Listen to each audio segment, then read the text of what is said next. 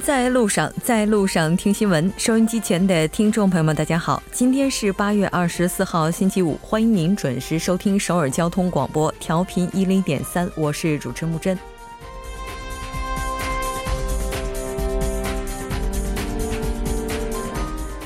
令人谈之色变的台风苏力，终于从今天上午开始移向东海的沿海岸，对于半岛的影响也开始走向尾声。并且因为风势迅速减弱，带来的危害也很幸运的要低于预期，这也使得今天第二轮南北离散家属团聚活动得以顺利进行。八月二十四号，那今天也是韩中建交二十六周年的日子。随着近日来赴韩团队游的进一步松绑，萨德风势吹出半岛也指日可待。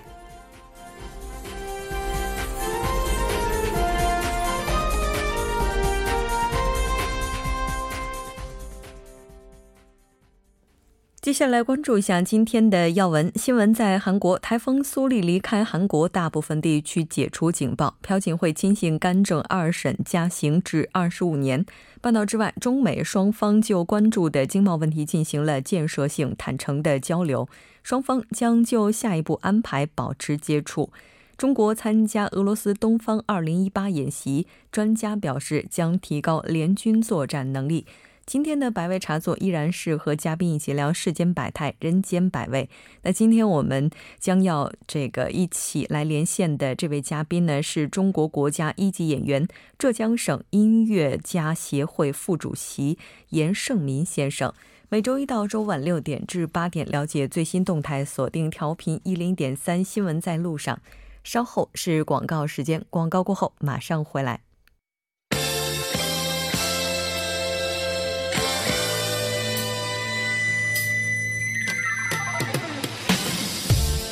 新闻在韩国带您快速了解当天主要的韩国资讯。接下来马上连线本台特邀记者申海燕。海燕你好，主播好，各位听众好，很高兴和您一起来了解今天韩国方面的主要资讯。那今天我们依然还是先来关注一下台风苏里。那我们了解到，昨天晚上从木浦登陆之后呢，在今天呢，可以说已经是大部分地区解除了警报。来看一下最新的进展。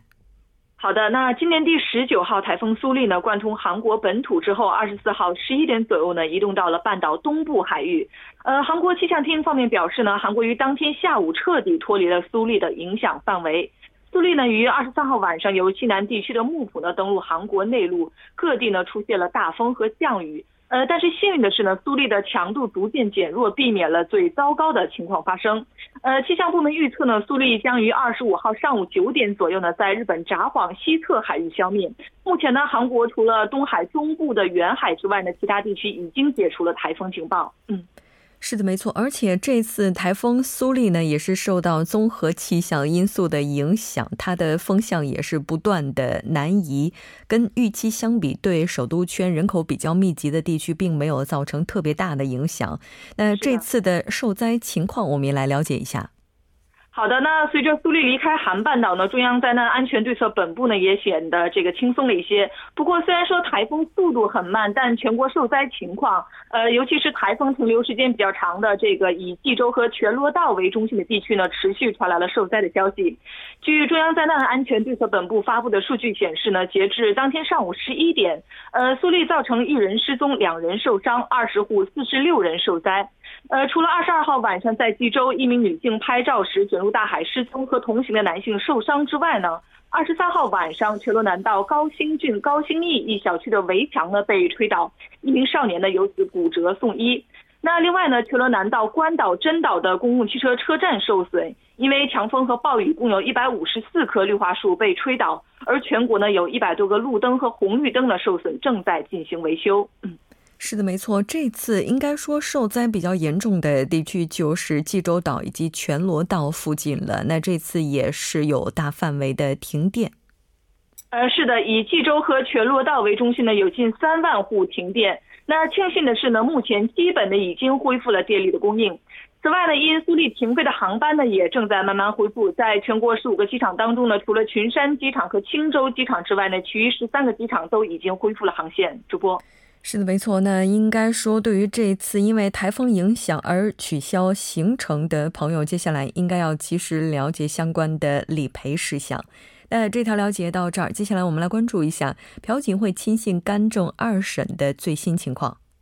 好的，以纵容幕后亲信败坏国政为由被弹劾罢免的总统，呃，被这个弹劾罢免总统职务的朴槿惠呢，二审被判处有期徒刑二十五年，处罚金两百亿韩元，约合人民币一点二亿元。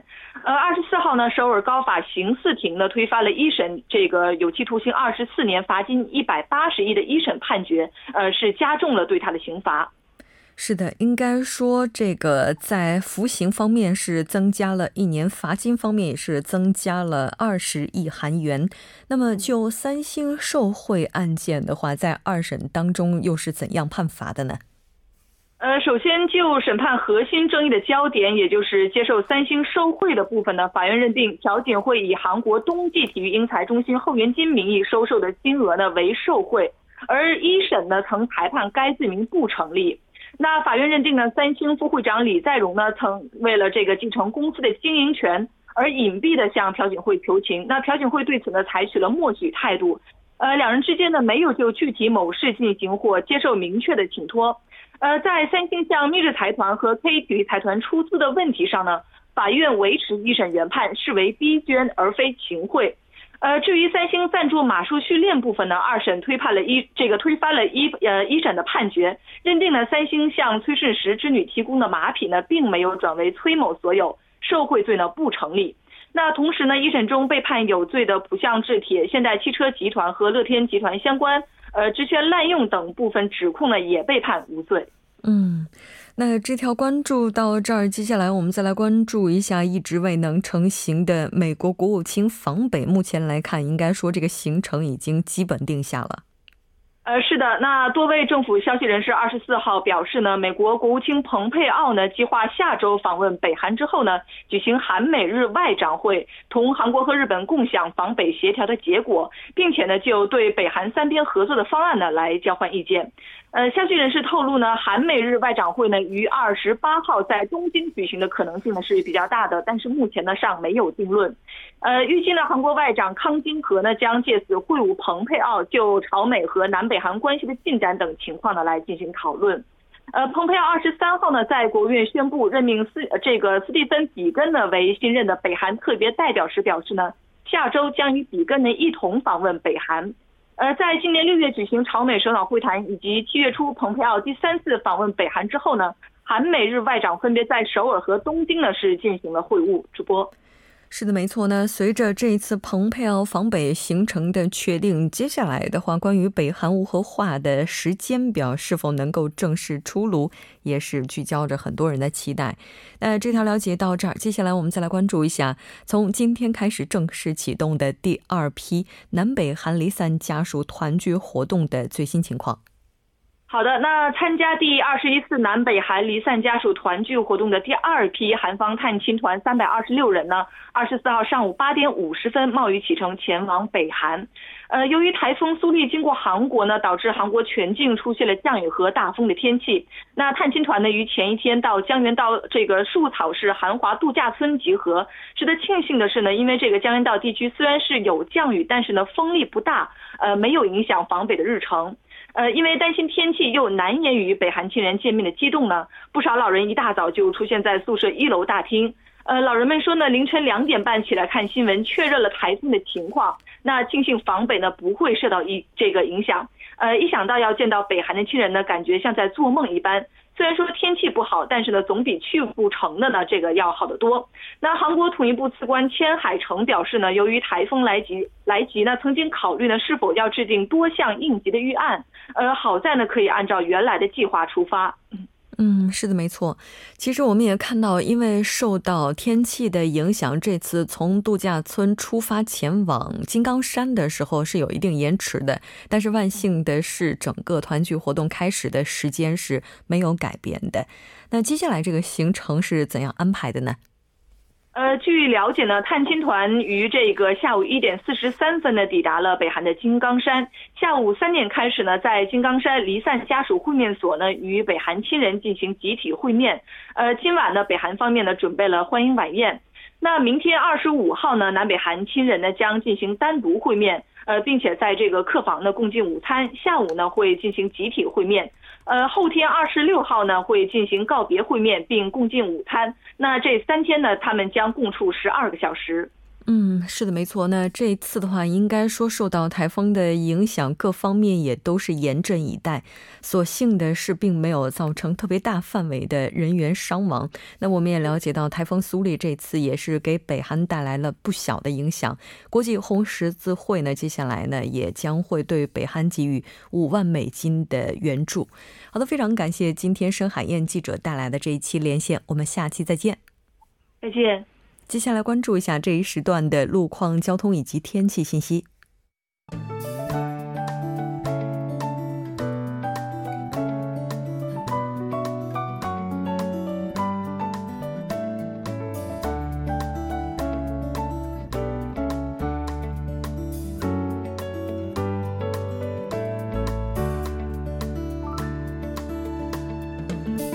大家晚上好，今天是星期五，这里是由楚源为大家带来的道路和天气信息。现在是晚间六点十二分，让我们来关注一下这一时段的路况信息。在永东高速公路仁川至江陵方向，市马进出口约四公里的位置，目前是有车辆被迫停在道中间无法移动，还请后续车辆注意减速慢行，提前变道行驶。相反方向，东水源进出口至光桥隧道月串分岔口附近约两公里的区间，因为晚高峰的关系，拥堵情况也是较为严重。接下来是在西海岸高速公路首尔方向华城休息站附近约三公里的区间，松梅进出口至龙潭隧道日直分岔口至金川进出口的路段，由于车流增加，道路拥堵。相反方向金川进出口附近约一公里的路段，由于受到流量大的影响，出现了交通停滞。下一则路况来自于首尔外部循环高速公路板桥至九里方向城南收费站附近的二车道上面，之前是有货物坠落，目前事故正在处理当中，还请各位车主朋友们参考以上信息，注意安全驾驶。好的，让我们来关注一下天气。台风苏力已于今天中午从东海岸离开半岛，南部地区受到的影响较大，首尔地区也带来了少量的降雨。周六全国各地以多云天气为主，周日凌晨开始，南部地区开始有降雨，午后降雨将逐渐扩散至中青道和中部地区。短暂的降雨过后，气温将会再次回升到三十度以上，还请各位听众朋友们注意做好健康管理。来关注一下首尔市未来二十四小时的天气情况。今天晚间至明天凌晨，阴。最低气温二十三度，明天白天多云，最高气温三十度。好的，以上就是这一时段的道路和天气信息，我们稍后再见。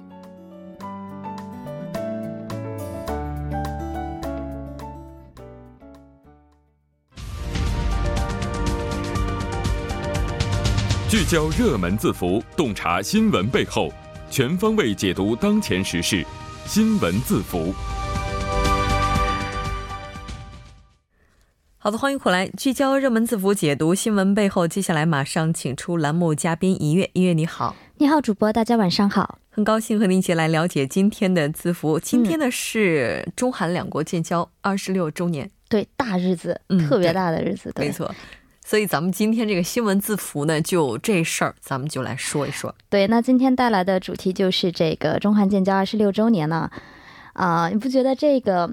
想想中韩两国建交才二十六年，不觉得是不是有点短了？特别跟东亚这个其他国家相比，嗯，确实是。那其实这个中间哈也是经历了很多的波折的，但是虽然说晚了一些，但是这个重要性还是不容小觑的。对，因为怎么说呢？就是说，像中韩两国，我们今天谈到是二十六周年嘛，我们回。倒过去，这个二十六周年正好是九二年，相当于冷战的格局，当时是属于怎么说呢？算是这个。刚刚破解吧，所以说中韩的建交呢，可以说是化解了这个东北亚地区的这样的冷战的一个形势，也是进一步改变了。比如说当时我们说社会主义阵营嘛，中国、北韩还有这个当时是苏联解体后叫俄罗斯嘛，对韩美韩美日的这样的一个架构，可以说是稳定了韩半岛的这样的一个局势，相当于是怎么说呢？就是说制约了韩半岛再次发生这个战争的一种可能。在当时来看呢，当然我们有一点必须要承认的是，因为两个中韩两国从历史也好。包括这个地缘政治利益也好，所以就说，其实中韩关系在东北亚整个这个国际关系上的话，还是有着一个非常举足轻重的这样一个重要的重要的位置。嗯，确实是。其实，在两国建交二十六周年之际，哈，可以说有很多的东西都是值得我们去思考的。比如说，在今年的话，应该说是因为萨德问题它带来的这个影响啊，在今年也是慢慢的开始它的影响开始减弱，哈。嗯，其实这个呃专家他们在看待两国关系的时候，可能跟我们这个看法呢。会有所相同，也会有所不同。哎，对，其实所以就这个问题，我也是稍微找了一下资料啊，但是很不幸，就对于中方来说的话，好像还没有找到，就是说在二十六周年之际啊，有一些特别官方的这样的一个看法。所以今天我带来的这个想法呢，可能更多会是站在韩方的角度去谈呢。那韩方这边他是说，目前来看的话，两国关系算是摆脱这个去年那么一年，算是说陷入僵局的这样的一个局面，算。是可以说是重返正轨的这样一个态势啊，但是我们必须承认的是什么呢？就是说现在中韩两国之间的纠纷还是存在的，然后两国之间的这种不信任呢，也并没有完全的消除，所以说还是会有一些问题是有待于解决的。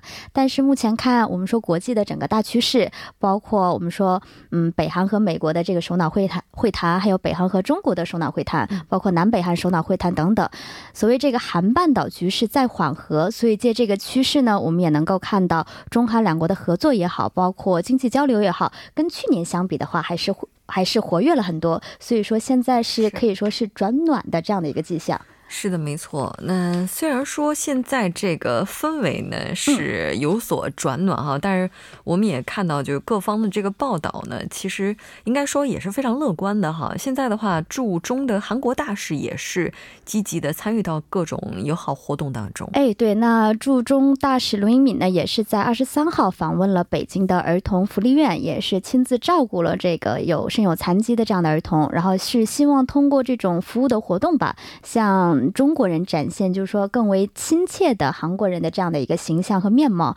那除了这个驻华的大使以外呢，最近韩国外交通商委员会的这个干事团呢，也是有过这个访问中国的，是跟中国中央外事委员会的主任，他们这一批人呢，是就中韩关系的改善问题呢，是进行了相关的讨论。那么除了韩方有人就是访问中国以外，中国负责外交事务的政治局委员杨洁篪呢，据说也是上。月是有过秘密访韩的，也是会见了青瓦台国家安保市长郑义郑义荣啊，然后对目前这个韩中两国的交流是希望这个交流能够进一步的改善，或者说更更上一层楼，就这方面进行了相关的会谈。是的，没错。那在经济层面的话，可以说随着一些新兴事物的出现，包括近年来非常大热的什么互联网金融啊、区块链、大数据等等，可以说这个交流也是非常密切的。哎，其实除了这些我们说新兴的以外，包括我们说这个传统的，因为毕竟中国是韩国的第一大出口这个出口国嘛，所以去年我们知道这个文总统也是访问过中国，那也是借这个为契机啊，双方经济合作算是进一步提速了。比如说中韩呢，可以。可以说正式启动了有一个哎中韩的 F F T A 的这个服服务投资的一个后续谈判，这个也是开始我们说就是说紧密落股的紧密就是说开始开始进一步的开始就是说让它更加进一步的推进。那除此之外呢，我们那个西安半导体。就是说，某电子的半导体的这个生产线，它的扩建项目呢，也是正式在动工。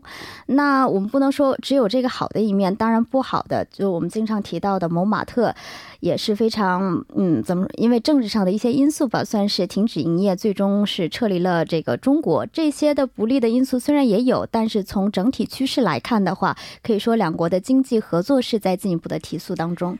是的，没错。那应该说这段时间以来，旅游、文化、观光啊等等这个方面的交流的话，也是一直在进行当中的。哎，对，那也是借这个中韩两国建交二十六周年之际啊。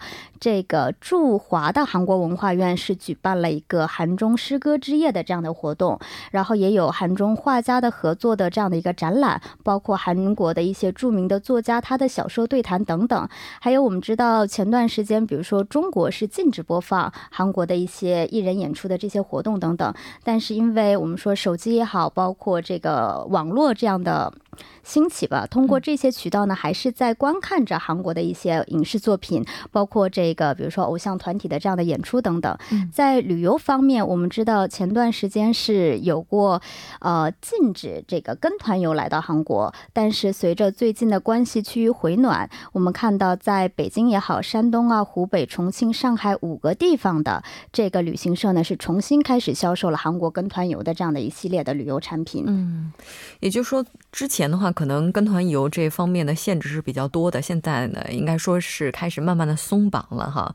那如果按照这个发展趋势下去，我们是不是可以认为，现在萨德的这个风势已经开始慢慢的吹离半岛了？对，这个也是我这么想的，但是专家朋友们好像并不是完全的那么的乐观呢。虽，虽然是就是说。这个各个领域交流是比以前活跃了很多，但是并没有说两国关系是完全回到正常的轨道。因为有一点希望大家能够引起大家的一个注意，就是去年文总统访华的时候，他是有过邀请中国的国家主席习近平在哎方便的时候访问一下韩国，但是到目前为止呢是没有任何的相关的信息。所以有一位消息人士呢也是在展望啊，因为我们知道现在对于中国来说，一个是中美的贸易战在升级，还有。一个是。北韩和美国在这个核谈判嘛，这个的地方也会涉及到牵涉到中国的利益，所以如果今后中国还会揪着萨德的问题不放的话，那么中韩的关系的话，很可能会再次走向破裂。所以关键点是什么呢？关键点就是说，习主席今年内能不能会访问韩国，会成为左右中韩关系关系能否重新回到正轨的一个关键点。是的，在韩中建交二十六周年之际，咱们也期待一下。非常感谢尹月，我们下期再见。好的，我们下期再见。稍后为您带来今天的他说。新闻在路上，在路上听新闻。您的点赞，您的回馈，是对我们最大的鼓励与支持。参与节目，您可以发送短信到井号一零一三，每条短信会收取您五十韩元的通信费用。另外。您也可以登录 TBS 官网三 w 点 tbs 点 s o v e r 点 kr 给我们留言。当然，在 Instagram 搜索 TBS C News 也可以参与互动。新闻在路上，期待您的参与。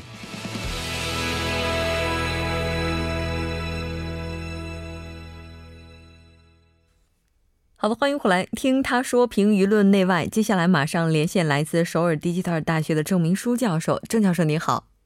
主持人你好，听众朋友大家好，我是首尔迪吉特大学中国学系郑明书，很高兴和您一起来了解今天的他说。我们先来看一下今天的语录是什么。好的，今天的语录呢是중국게임업계가남성중심의담론으로구성되어있다는것을보여줍니다。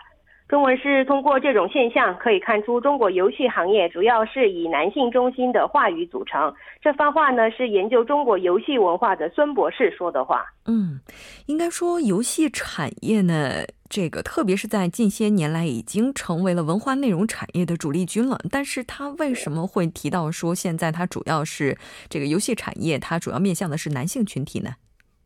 呃，最近呢，中国最大数码互动娱乐领域的游戏大展呢，起了性观念呃性观念的商品化的争论。这是因为宣传游戏的工作人员大部分都是年轻女性的原因。因为年轻貌美的女性宣传游戏，当然吸引男性观众。那么部分指出，这种展览的惯例呢是非常不妥当的。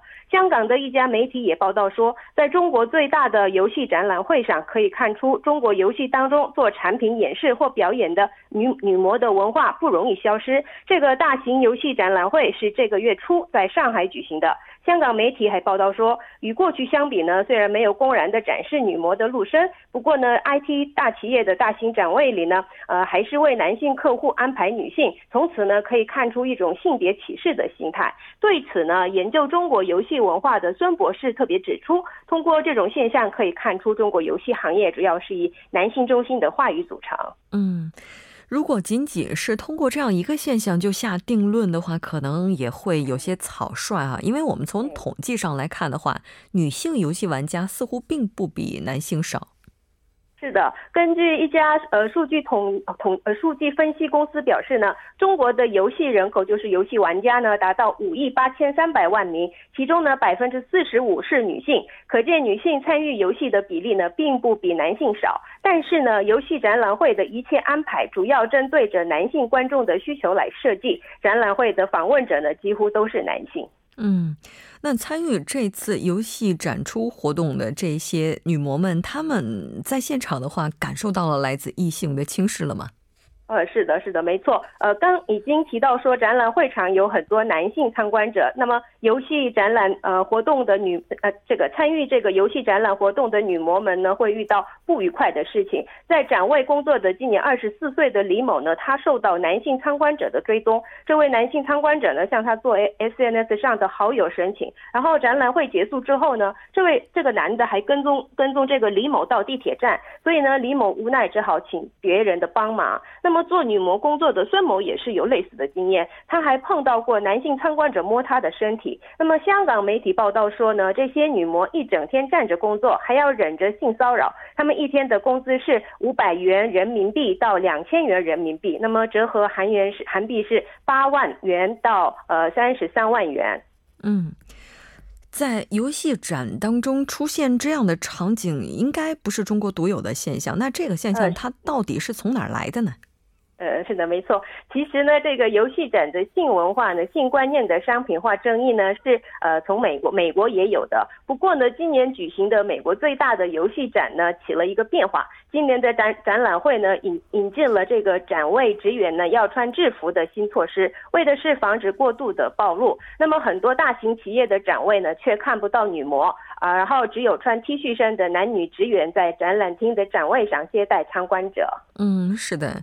嗯韩国最大规模的游戏展，其实在今年下半年呢，也是将要举行了。